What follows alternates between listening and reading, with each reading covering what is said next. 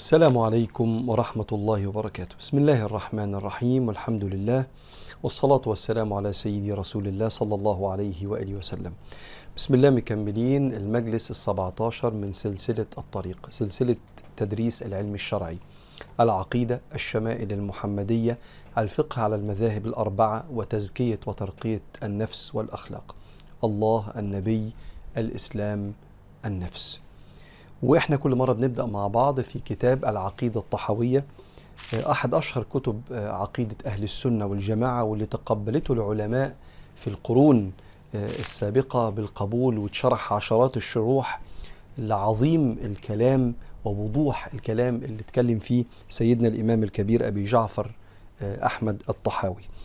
الإمام متوفى سنة 321 هجريا ويلا بسم الله نكمل مع بعض. آه علم العقيدة بيعتني بمجموعة المعتقدات اللي بتعتقدها تجاه الله والأنبياء واليوم الآخر والغيبيات زي الملائكة وزي الإيمان بالقضاء والقدر الأركان الستة. وجميع ما أخبر به الله سبحانه وتعالى في القرآن أو سيدنا النبي عليه الصلاة والسلام في السنة من الأشياء اللي مش بيحيط بيها الإنسان بحواسه الخمسة. انت عارف ان إحنا عندنا عالمين عالم الشهادة ما نحيط بيه إحنا بحواسك اللي بتشوفه وبتسمعه وبتشمه وبتتذوقه وبتلمسه. وعالم الغيب ما أخبر به رب العالمين سبحانه وتعالى عالم الغيب فلا يظهر على غيبه أحدا. يعني اللي بيعلم الغيب هو الله ثم يخبرنا به سبحانه وتعالى. فمن الغيبيات اللي هنتكلم عليها النهاردة موضوع العرش والكرسي. قال الإمام الطحاوي رحمه الله ونفعنا الله بعلومه وعلومكم في الدارين آمين. قال والعرش والكرسي حق. وهو سبحانه وتعالى وهو مستغن عن العرش وما دونه محيط بكل شيء وفوقه وقد أعجز عن الإحاطة خلقه. قطعة قطعة كده ونشرحها. ناس كتير بت... ساعات بتبعت تسأل هو إحنا ليه بنتكلم في تفاصيل العقيدة دي؟ فين مكان ربنا سبحانه وتعالى وربنا؟ هل القرآن مخلوق ولا لأ؟ وشكل الملائكة عامل إزاي؟ إحنا أصلا الحاجات دي ما بيجيش في بالنا وممكن بعض الناس ما يبقاش مهتم يتساءل التساؤلات دي. نعم بعض الناس مؤمن بربنا واللي ربنا يقول عليه يبقى صح.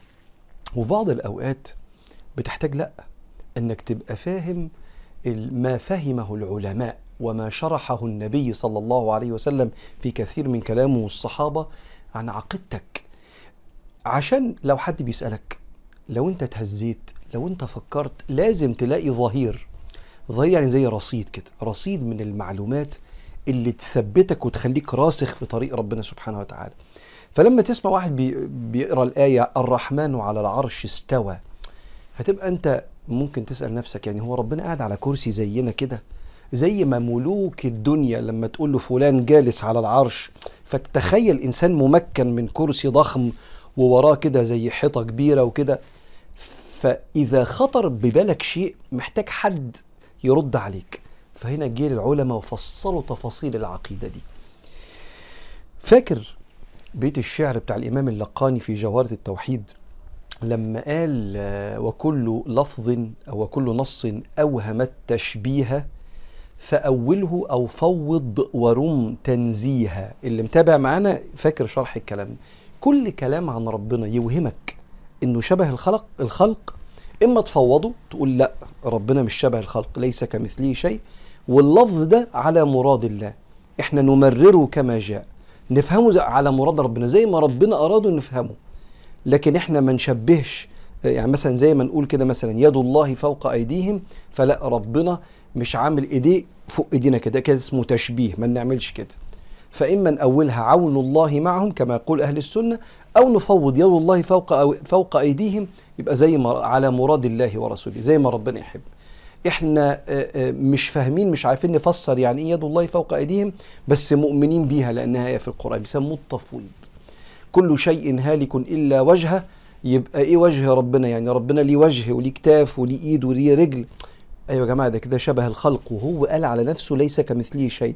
يبقى وجهه كما ينبغي له على ما يريد الله سبحانه وتعالى. وهكذا ده مسألة التفويض يعني أو التأويل ودول قولين لأهل السنة. طب ما نيجي بقى عند مسألة العرش. العرش عند ملوك الدنيا بيبقى ممكن يبقى سرير ضخم كده وبيبقى قاعد عليه وبيحكم ملكه وبيخش ليه الوزير بتاعه ويقضي في أمور آه، دولته. آه بس ربنا مش جسم عشان يبقى قاعد ومتمكن كده من عرش. آه بس العرش ده مخلوق ومخلوق عظيم. وهذا أعظم مخلوق في الدنيا كلها في السماوات والأرض. والكرسي على تفسير بعض المفسرين موضع قدم الرحمن. والعرش والكرسي بيحيطوا بكل شيء وسع كرسيه السماوات والأرض. وإحنا عندنا حديث مشهور جدا وهو حديث الحلقة. ما السماء الدنيا آه، في السماء الثانية إلا كحلقة في فلاه. حلقة زي دبلة.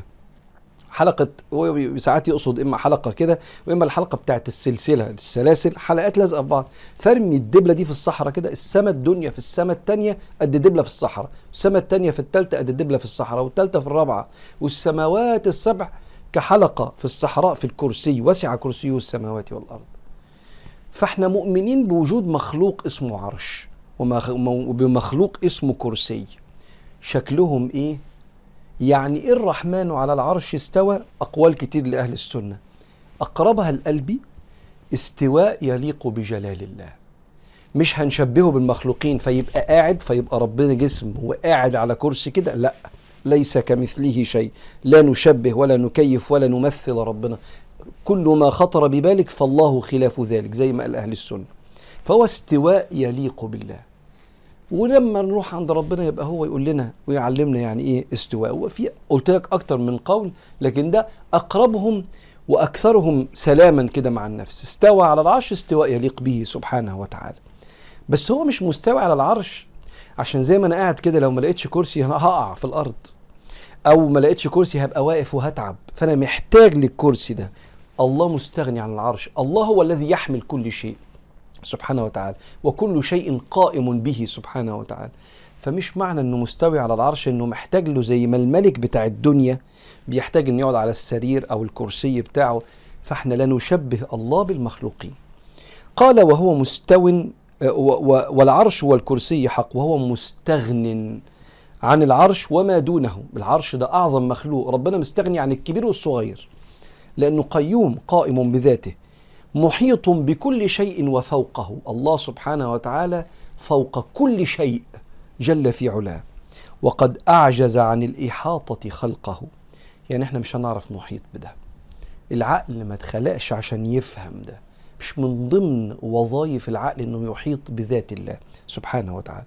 ونقول أن الله حتة جديدة بقى أن الله اتخذ إبراهيم خليلا.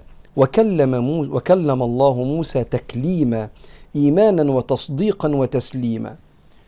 خليلي بالنسبة لي أنا كإنسان صاحبي صاحبي الأنتيم اللي أنا أقول على نفسي إيه ده خليلي ده تخلل حبه حبي آه قلبي تخلل حبه قلبي. طب يعني إيه ربنا اتخذ إبراهيم خليلا قربه؟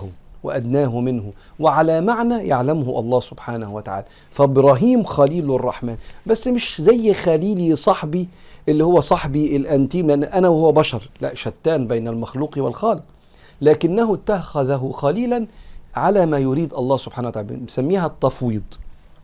وكلم الله موسى تكليما. نعم موسى كليم الرحمن. وربنا قال كده في القرآن. وكلم الله موسى تكليما. كيف سمع سيدنا موسى الله؟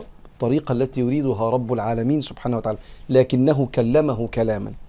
وإحنا مصدقين مصدقين بده تصديقا وتسليما ايمانا وتصديقا وتسليما. بيعلمك إيه؟ بيعلمك إنك أنت لما تسمع ألفاظ في القرآن أو في السنة توهم التشبيه ما بين الخلق والخالق أن تفوض هذا الأمر. لو العلماء لقوا مساحة للتأويل والتأويل هو صرف اللفظ عن معناه حتى لا يوهم التشبيه. زي ما قلت لك كده ينزل ربنا أكيد مش بينزل من حتة فيسيبها فاضية وبعدين يبقى كان في المنطقة دي سابها فقعد ينزل فبقى في المنطقة الثانية فأولوها نزول رحمته وعطائه وعظمته لأنه ليس بجسد ينتقل من مكان كان فيه لمكان. فهنا العلماء مثلا أهل السنة يأولوا. فأنت لما تسمع بعض هذه الألفاظ شوية كده إيه تخليك محتاج تفهم يعني إيه ربنا كلم سيدنا موسى يعني إيه اتخذ خليلا تفوض هذا المعنى لله سبحانه وتعالى. ونؤمن بالملائكة والنبيين والكتب المنزلة على المرسلين. ونشهد أنهم كانوا على الحق المبين. حلو الكلام ده في ربط قلبك بتاريخ النبوة. من ضمن أركان الإيمان الستة أن تؤمن بالكتب السماوية السابقة التي نزلت من عند الله وبالنبيين. وفي بعض الأحاديث أن عدد الأنبياء 124 ألف نبي ورسول. فإحنا مؤمنين بسيدنا إلياس اللي ربنا ذكره في القرآن زي ما مؤمنين بسيدنا محمد. على مسألة تصديق أنه بعث. آه نحب سيدنا محمد أكتر. تلك الرسل فضلنا بعضهم على بعض في المقامات. لكن الإيمان أنه كان موجود وأن ربنا سبحانه وتعالى بعثه نبي أو رسول لا نفرق بين أحد من رسله. يبقى سيدنا يونس وسيدنا موسى وسيدنا إبراهيم وسيدنا آه، إلياس وسيدنا مح وسيدنا نوح كلنا مؤمنين نفس الدرجة أنهم كانوا موجودين مرسلين من الله مبعوثين أنبياء أو رسل.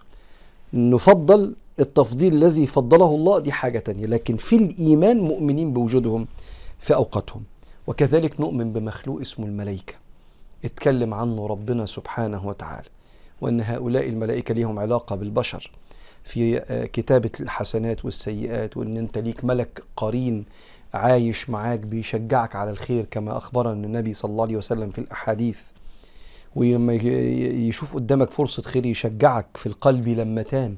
لمة من الملك إعاد بالحق بالخير بالحق إعاد بالخير وتصديق بالحق. يقول لك يلا شد حيلك قوم صلي الفجر أدن وربنا هيكرمك وهيفتح عليك. ملك يسموه وارد الملائكة. حاجة زي وحي كده الملك بيشجع. اللي عكسها وارد الشيطان وسوسة الشيطان ولمة من الشيطان. إعاد بالشر وتصديق وتكذيب بالحق. يقعد يخوفك من الخير والقيم. لو فضلت محترم وكده هيمشوك من الشغل. اكذب وغش عشان تعرف تسلك زي الناس السالكين. هذا وسوسة شيطان. فنحن مؤمنون بهؤلاء الملائكة. مؤمنين ومؤمنين. ان في إنجيل نزل على سيدنا عيسى وتوراه نزل على سيدنا موسى وصحف نزلت على سيدنا إبراهيم. إن هذا لفي الصحف الأولى صحف إبراهيم وموسى. أيوه كان مكتوب فيها إيه؟ ما نعرفش. مؤمنين أنها نزلت. كأن في تاريخ كده. من لدن سيدنا آدم لغاية سيدنا محمد من وحي السماء واتصال السماء ربنا سبحانه وتعالى عن طريق الأنبياء للبشر. ونشهد أنهم كانوا أي الأنبياء والرسل على الحق الواضح على الحق المبين. ليه على الحق المبين؟ لأنهم لا يتصرفون إلا بوحي. وده اللي يخلينا نفتح ملف عصمة الأنبياء أن الأنبياء معصومون. عشان في بعض ال ال ال ال الإسرائيليات أو الكلام اللي اسانيده ضعيفة أو بعض العقائد اللي كانت قبلنا اللي بتنسب بعض النقص.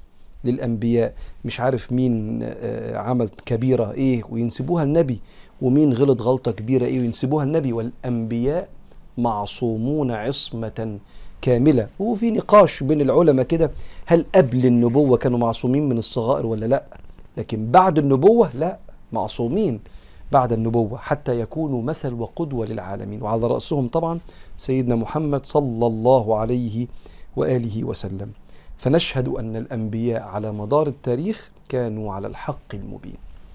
تعالوا نقف هنا ونكمل إن شاء الله في المجلس القادم كتاب العقيدة الطحاوية.